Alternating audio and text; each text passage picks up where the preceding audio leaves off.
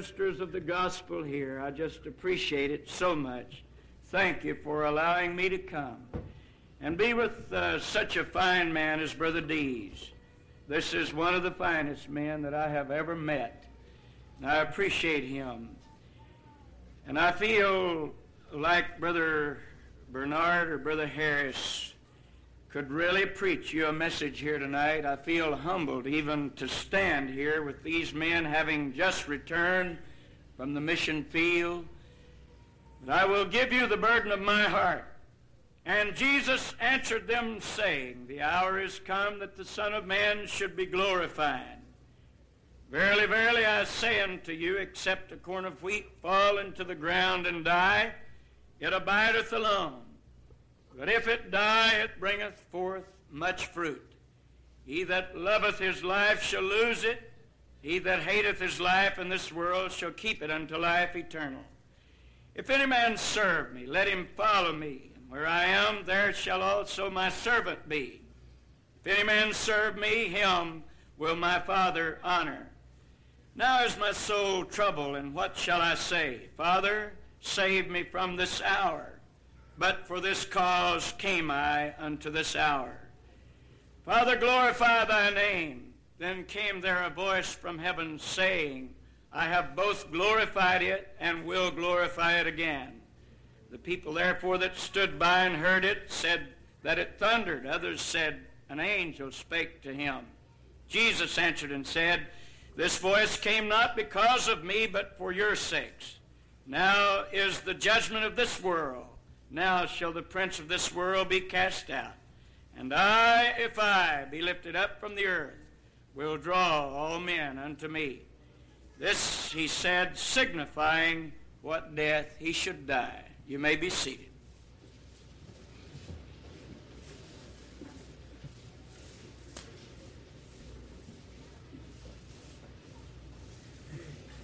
I'd like to preach a little while tonight on the inspiration to die. An inspiration to die. We're all so full of life that the thought of death would trouble us. But we learn a principle from this passage of Scripture, a principle, I believe, in the way which God works. In the natural order of life, we move slowly from life toward death, from life to death. Man that is born of woman is few, few days and full of trouble. And so the voice begins to fade and the steps get slower and the body becomes weaker and we move slowly from life toward death. And we listen for the telephone because we have certain individuals in mind that we know, according to nature, their days upon this earth is not too much longer. And so we listen closely because we figure we'll hear that sound, that certain sound, that day, and the message will come. This is only natural, it's only normal. God made it that way, and James, in his writing, he said that uh, we don't know what about tomorrow, for what is your life? It is but even a vapor that appears for a little time, and it's on the stage, it's on the scene, and then it's gone. It passes away. What is your life tonight? But in the spiritual order, in the spiritual order, it's reversed. It's just the opposite. It's not moving from life toward death, but it's moving from death toward life. We could learn that principle and learn what the Apostle Paul meant when he said, I die daily. Then perhaps we'd have a greater understanding of what it would really be like to move slowly from death toward life. Galatians 2 and 20, Paul said, I am crucified with Christ. Nevertheless, I live, yet not I, but Christ liveth in me. And the life that I now live, I live by faith of the Son of God who loved me and gave himself for me. 2 Corinthians 4 and 10, he said, always bearing about in the body the dying of the Lord Jesus. that the life also of Jesus might be made manifest in this mortal body. So then, death worketh in us, but life in you. Romans 6:13 again Paul said, "Yield yourselves unto God as those who are alive from the dead." Now, sometime or another in our walk with God, after that great, wonderful initial experience, there comes that still small voice that talks to our heart to go deeper, to go deeper, to go deeper. You know, it's a wonderful thing to shout, but I believe the reason folks have been able to shout is because they have been able to go deeper. Amen. Those times of prayer, those days of consecration, those times of heart searching really has caused us to have an inspiration for other things. And because we are willing to enter into that divine principle that God laid out in His Word, we find ourselves being able to lift our voices and our hearts and our hands and to worship and to shout because we have been able to enter into that time of dying. We don't like to die, even spiritually. Many times it's, it's so much more convenient to be with the crowd and to have a good time and to laugh and to eat and to talk and to joke and, and to have a good time. But I am declaring tonight on the authority of the Word of God if we have the kind of revival that we're going to have and supposed to have, and we're the people that we are supposed to be, there comes that time in our lives when we have an inspiration to do something else besides just shout. We come to that place of Gethsemane. Oh, it's a wonderful thing to go up on the Mount of Transfiguration and see His transfigured glory and behold a greatness that we have not known before. But it's another thing to leave that place of exhilaration and go to the Garden of Gethsemane and behold him as the great sweat begins to drip off of his brow like great drops of blood. And that is the experience that I'm talking about tonight. We want to enter with him into the mountain and see the glory but there comes that time we must go into the garden. Go into the garden. And the song says, I come to the garden alone while the dew is still on the roses. And the voice I hear falling on my ear. Oh, that time when we hear that voice calling to us to go to the depths of consecration and those hours of agonizing prayer to be able to get the job done that we need to get done in these last days. We're not going to have it on the busy avenues of this life, running up and down the freeways. No, no, no, no, no. We're not going to find it there. We will find it in that place where our soul is exceeding sorrowful even unto death. I used to have a little trail out by the lake and I had an old Model A Ford my first few years of preaching.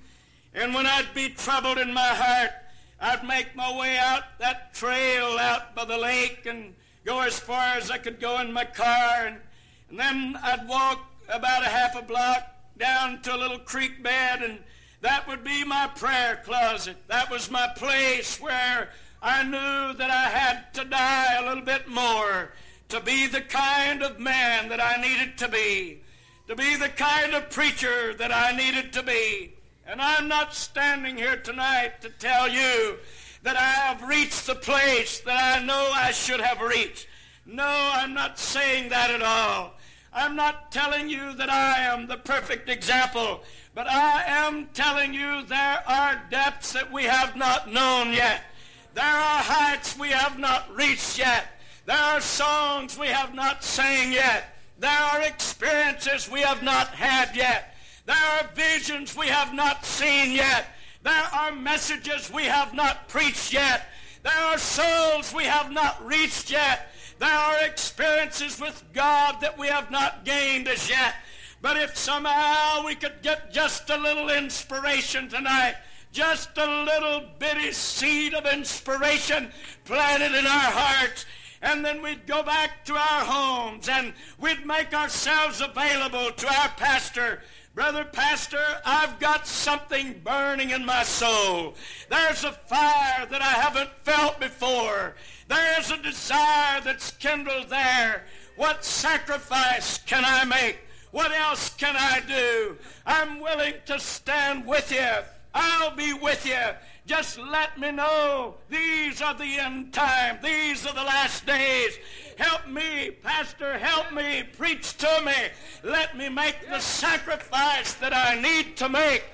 Listen, I want to tell you folks, it has never really gripped our hearts yet like it's got to grip us before the coming of the Lord. We're rich and increased with goods. We have plenty. We live like kings. And my church, bless their heart, they furnish us a beautiful mansion to live in. It's a long ways from the log cabins that I used to live in, and the church benches I used to sleep on, and the automobiles we used to lay in all night long. We've come a long ways. They give me a beautiful car to drive, and I appreciate all those things. But my soul is not satisfied with that. My soul cries out for more than a mansion to live in and more than a beautiful big automobile to drive. There is a deep within me that's calling. This is the hour of my coming, the voice of the Spirit says. And there is something within me tonight that cries out, Oh God, help us to pay the price.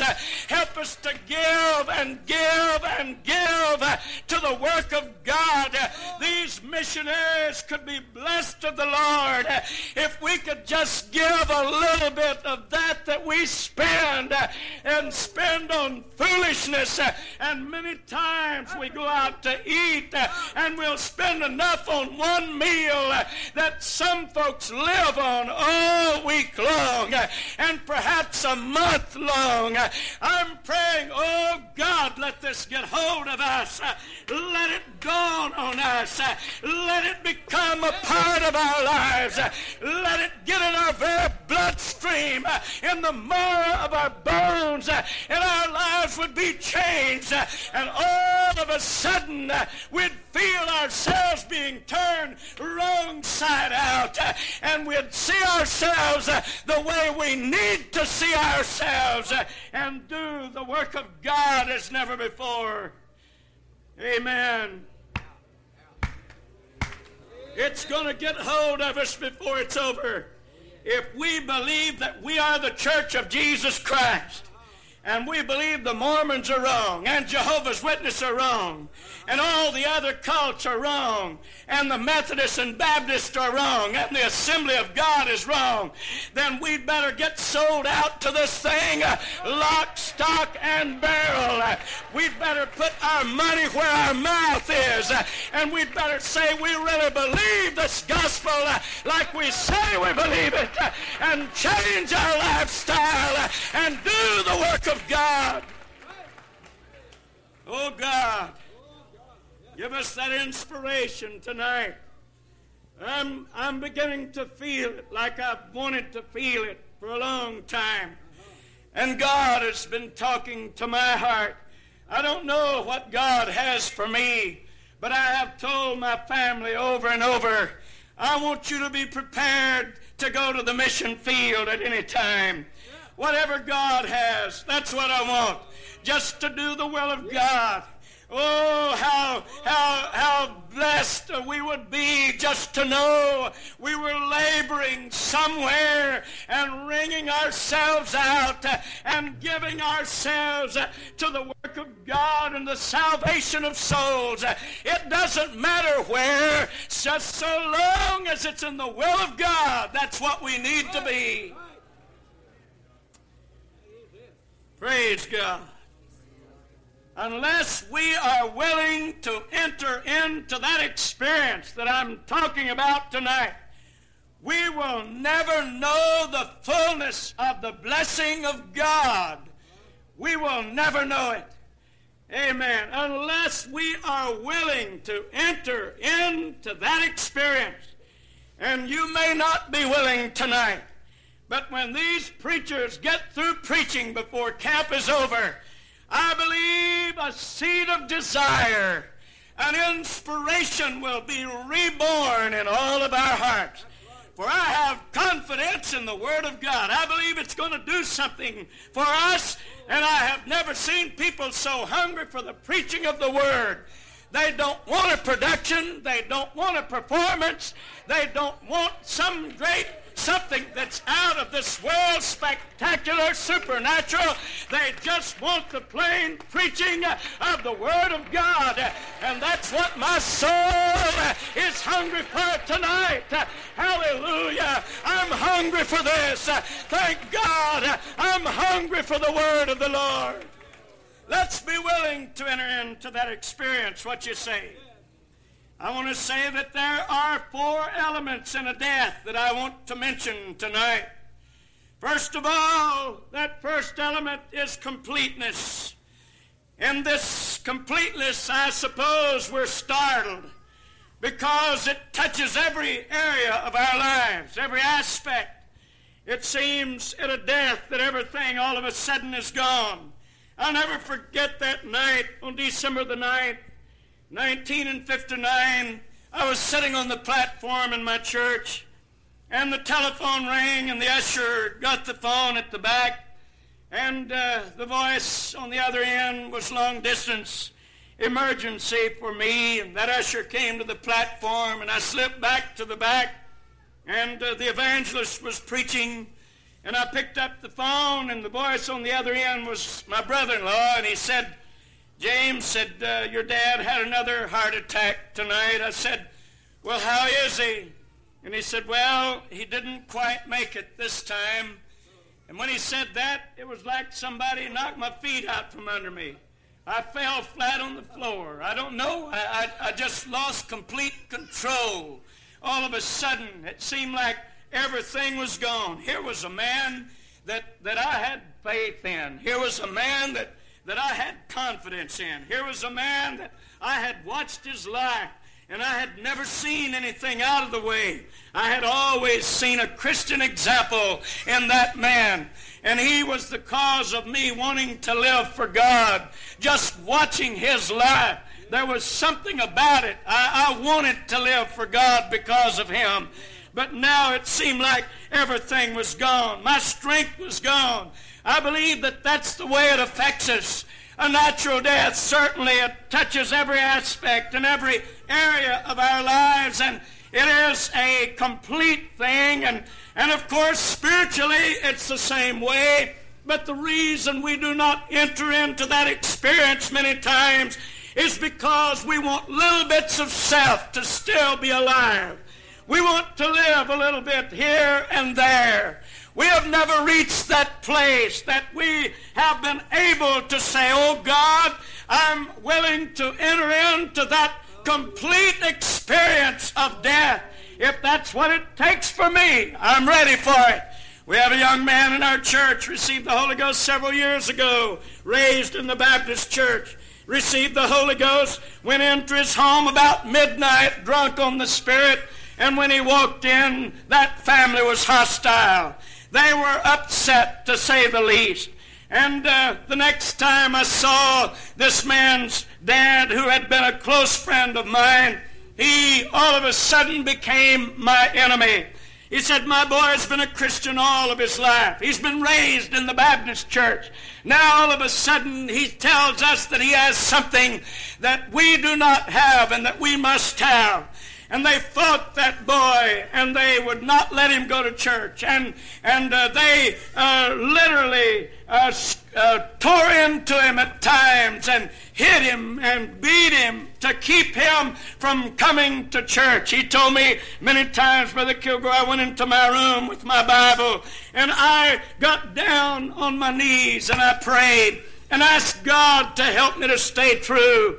This boy is entering his third year at Texas A&M University, full of the Holy Ghost now. He says we're going to have revival on that campus. But I walked into that place of business one day, and his dad came to me and hollered out so that everybody around could hear and said, Preacher, I want to know what I'd have to do to get uh, you folks uh, to quit sending the Herald to my house. I said, Well, I didn't know you were receiving it. He said, Yes, and it causes trouble every month when it comes. I don't like it, and I don't want it. And if you don't do something about it, I'm going to send it back and put deceased by, the, by my son's name. I said, Oh, you wouldn't do that? He said, Yes, I would, because as far as I'm concerned, the time he entered into your church, he died as far as our family was concerned. Amen. That boy stayed true to God. Now his mother has the Holy Ghost, and his dad has told him that he wants the Holy Ghost also. But I'm saying that experience touches every area of our lives. It is something that certainly is complete. Certainly it is. Then there is another element that I want to mention, and that's costliness. It will cost you something if you die spiritually. If you dig down deep to the place you need to be, it will cost you something. It'll cost you your friends, maybe. It'll cost you a game as you travel on and uh, you'll have to find yourself being pulled away from those things that you desire to do so much.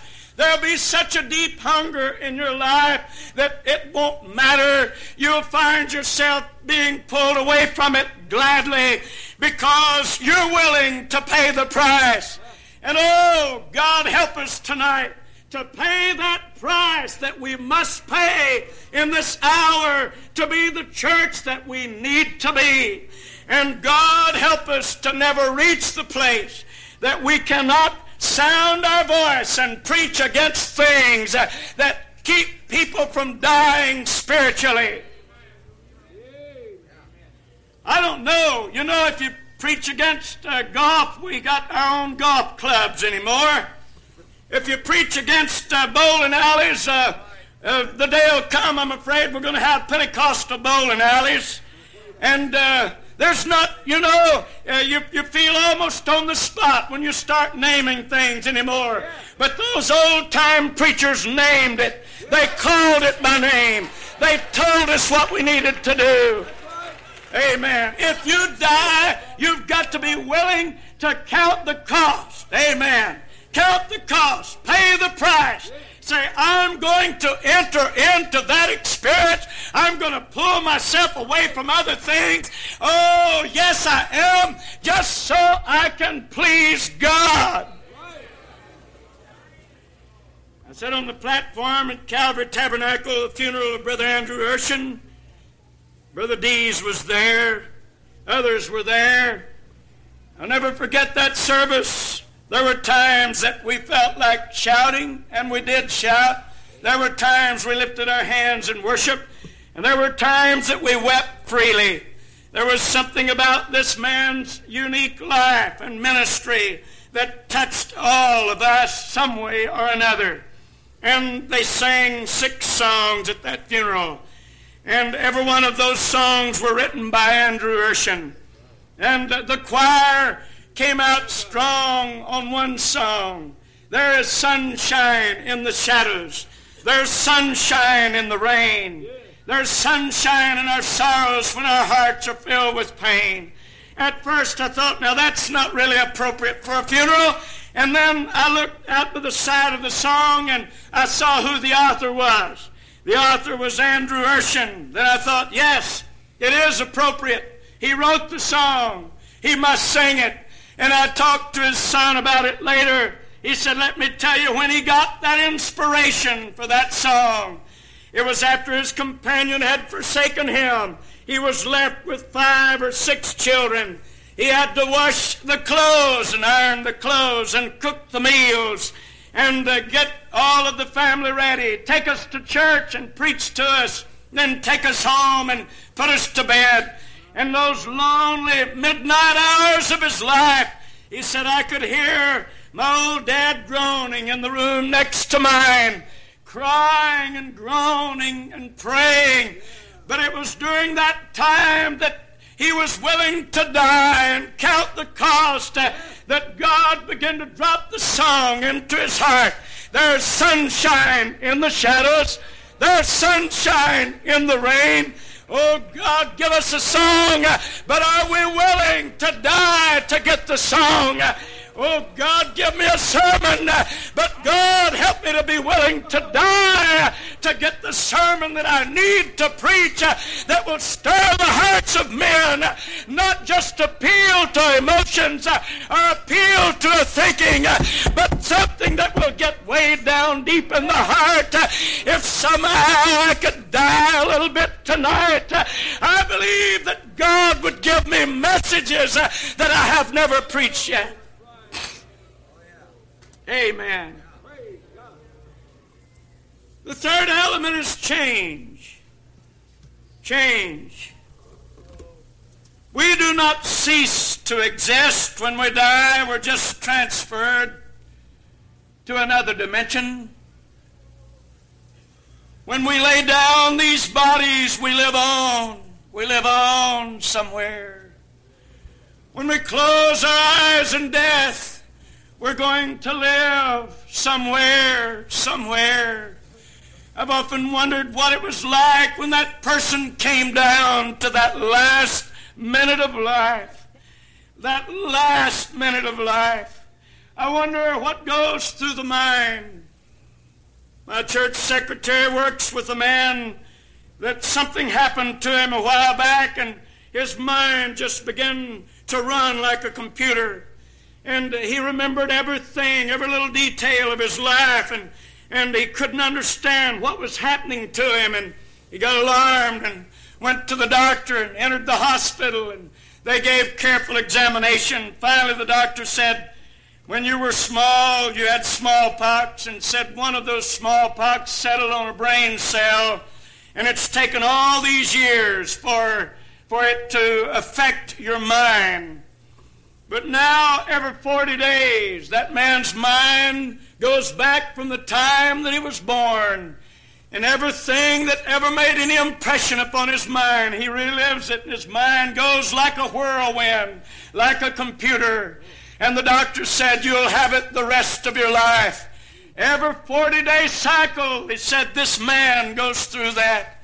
I wonder if we come down to death's door, if something that, like that doesn't happen, everything that's ever happened, every camp meeting that we've been to, every messages message that has been preached, every move of God that we have felt, every time that we promised in our hearts, oh God, I'll do better when I get home, and I'll pray more, and I'll fast more, and I'll be obedient to those that have the rule over me.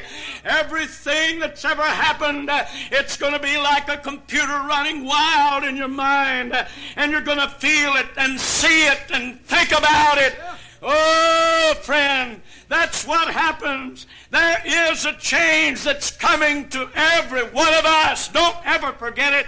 And Paul said in 2 Corinthians 4:16, for which cause we faint not. But though our outward man perish, the inward man is renewed day by day. Tabernacle be dissolved. We have a building of God eternal in the heavens.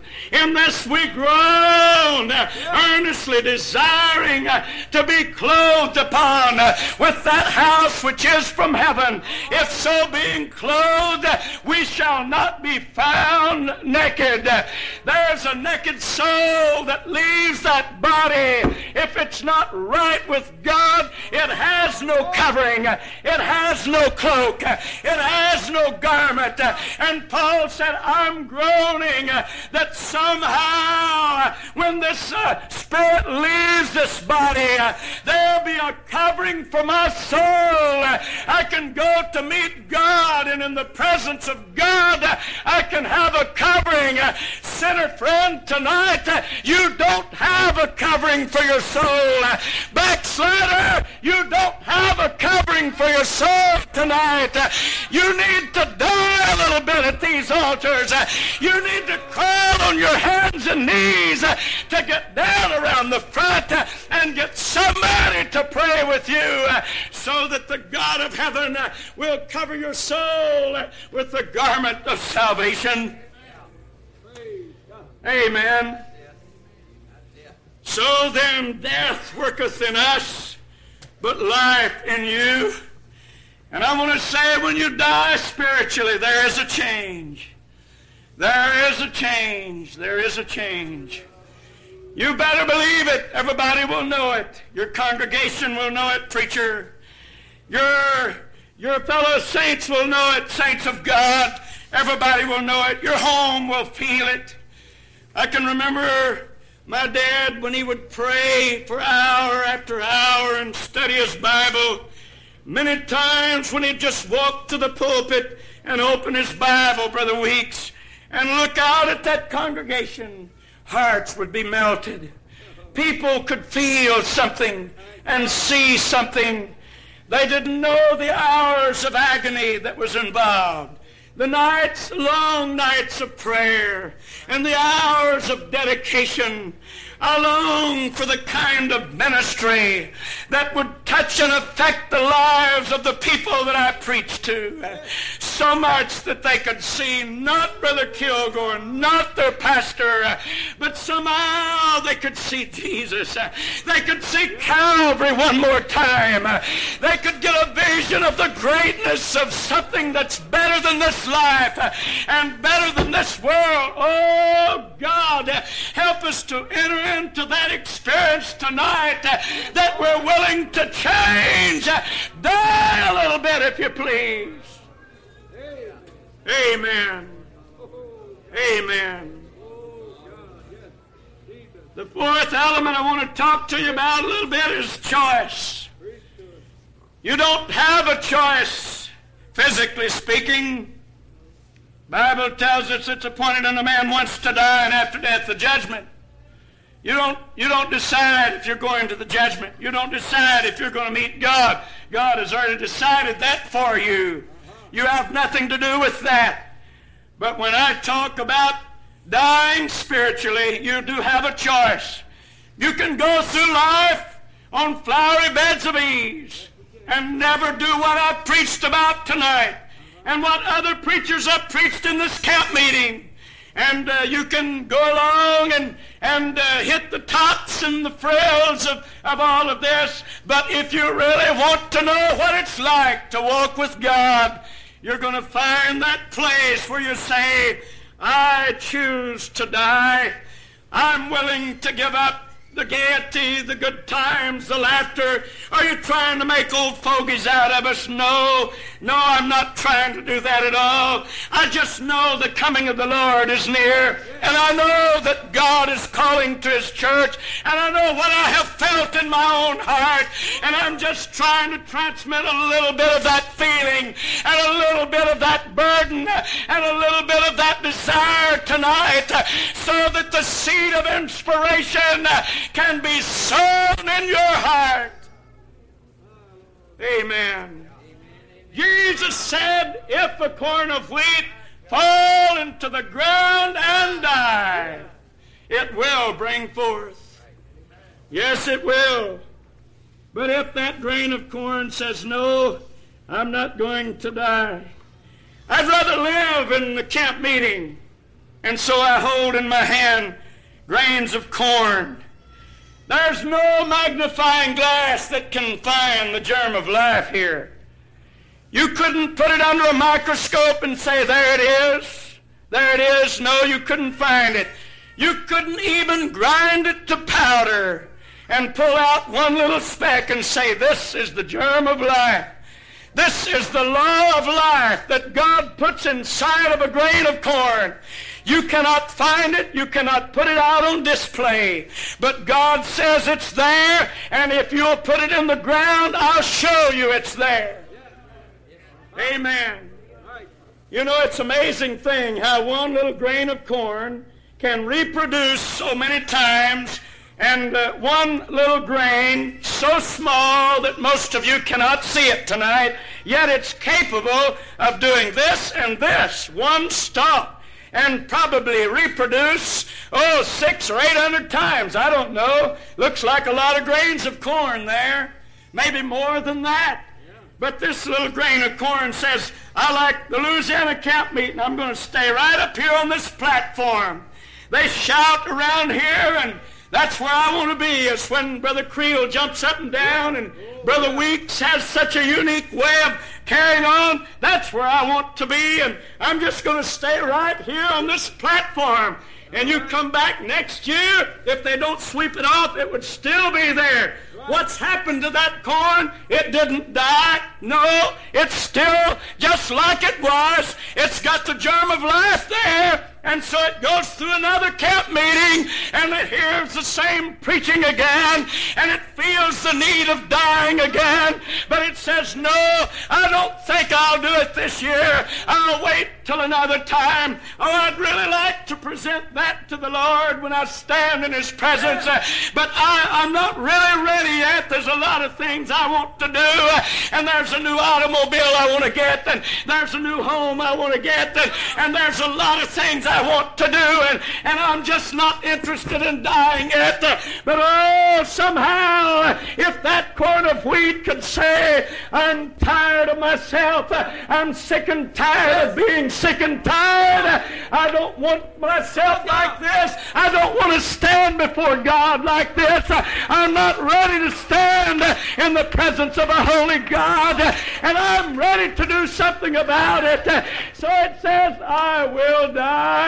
I will die. I'll fall into the ground. But listen, friend, when you die, you've got to be hidden a while. This corn of wheat's got to be buried in the ground. What happened to so and so? Don't hear much about him. What happened to him? Haven't heard his name in a long time. You don't know it, friend, but he's buried out there somewhere in the ground, and he's trying his best to die. He wants a ministry that's an apostolic ministry, and he wants a walk with God he's never known before, and he wants power with God, and so he says, I'm going to withdraw myself for a while. I'm going to bury myself in old Mother Earth for a while, and I'm going to get rid of my pride and the things that have mattered to me so long, all of a sudden they're not going to matter any longer. I have one desire, a burning, consuming desire. That's to die. That's to walk with God. That's to preach the sermons He wants me to preach. That's to have the ministry that He wants me to have. And so I'm going to hide myself and I'm going to get behind the cross somewhere. Nobody's going to see me for a while. Nobody Nobody's going to hear from me for a while. I'm going to get my head down between my knees and I'm going to pray and intercede with God. And I'm not going to be satisfied with the things that I have. I've been satisfied with too little. Oh, God, I'm dying. It hurts to die, but it feels good. Something begins to happen on the inside. There's a transformation takes place you all of a sudden you get to the place where you don't care what people say about you. You don't care if they ever brag on a sermon or not. You don't care if they ever say you're a great speaker or not. You don't care if they ever say you're a great man or not. You're a great leader. It don't make any difference. You somehow you got down there on that ground and you was willing to roll around and hide yourself and die and die and die and die. Hallelujah. Hallelujah. But oh, if it die, if it die, look out there in the spring of the year. There's a little green sprout that pushes its way up through Mother Earth. There's that fellow that was just a grain of corn a while back. He don't look like a grain of corn any longer. When you die, you change your looks. Amen. I wear nice suits, Brother Weeks, but I can remember when my dad used to pull up the Salvation Army yeah. and go inside and he'd try to match up a coat that he had, maybe pay 50 cents for a pair of pants. Didn't matter whether it matched too well or not. He just had that desire to be used of God. Didn't make a bit of difference in the world. The call of a world was after him. The call of souls was reaching for him. Brother Dees, you didn't know it. But Carlos was in my class in Bible college, and I had the boys to write a theme about their pastor one day. And he wrote something about you that you have never known till this minute. He said, I greatly admire and appreciate my father. There was times that he ate out of a garbage can to stay alive. He had no certain home to live in. And he went on and on and on. The reason, Brother Dees, that God has blessed you and given you a great church is because years ago you died. Praise God. Praise God. If I could get just that little seed of inspiration, I hate this flesh. I look at it at times and Brother Tenney, I think I could do so much more for God if this flesh wasn't in the way because we are we're prone to think and wonder what people think about us. That's the truth, you know it. We measure ourselves by ourselves. We compare ourselves among ourselves. And we even stretch ourselves beyond our measure at times. Amen. And I know what that is. I know what that is. Amen. Go ahead and die. Amen. If you will die, you're going to change your looks. You'll look like this after a while. Praise God. Praise God. Praise God. A seed of inspiration. Just a seed of inspiration. Brother Green, you remember the meeting we were in in Kilgore a few years ago when caretaker of a cemetery sent word that graves were all sunk in for two of our, or for an old-fashioned preacher and his wife. Caretaker asked uh, the preachers if they'd take up a little offering, and he would personally go and fill in the graves and put up a marker. Different ones began to pledge money, and then one old preacher stood up, old Brother Gibson, and he started weeping, and he couldn't stop. He said, I've got to give money I don't have, but I've got to give it because that man brought the gospel to me. Now his children forgot him, grave sunk in, no tombstone there. But he said one night, let me tell you what happened. He said one night, in the middle of the night, there was a knock at my door, and I went to the door, and there stood Brother Stovall. His face was swollen, and and he was beaten and bruised, and I hardly recognized him. And he asked me if he could stay a few days. He was so beaten up that he couldn't even lay on his back. He had to lay down on his stomach for several days. But said then he got to feeling better and got to walking the floor and got to groaning and praying. Finally said, Brother Gibson, I've got to go. He said, uh, where are you going? He said, well, you see, when I came here that night, I had been beaten for preaching the gospel. Four grown men took me down the railroad track after church, and they beat me and beat me until I was unconscious. And he said, I guess they thought I was dead, and they left me. And, and I came here, and he said, I can't get those four men off of my mind. I've got to go back and preach to them. Amen. Now he's in his grave. The grave's sunk in, no one to fill it up, no one to care for it, no one to watch it because a man was willing to die. Amen.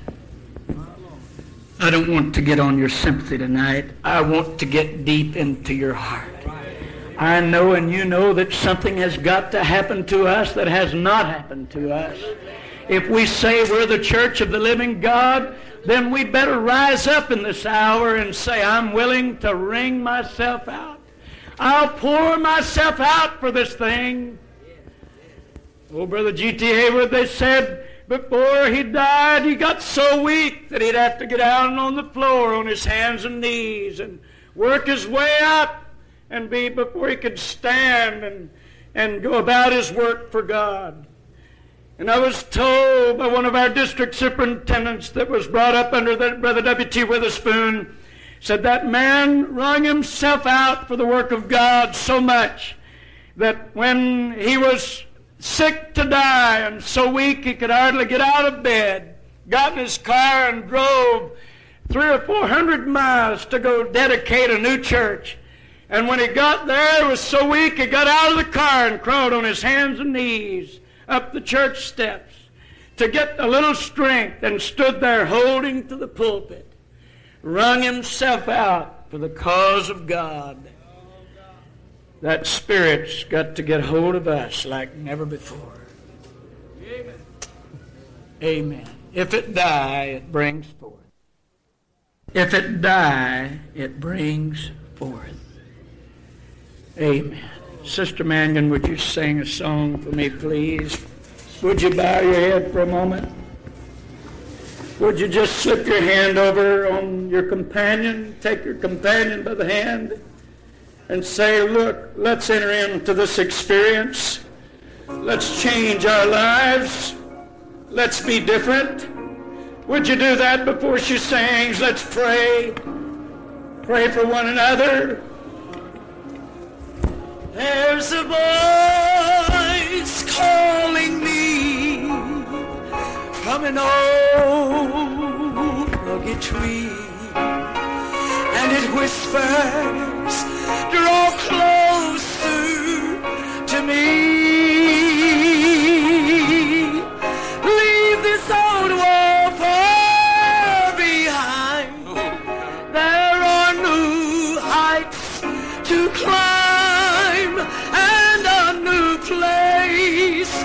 In me you will find. There's a voice calling me from an old rugged tree, and it whispers, draw closer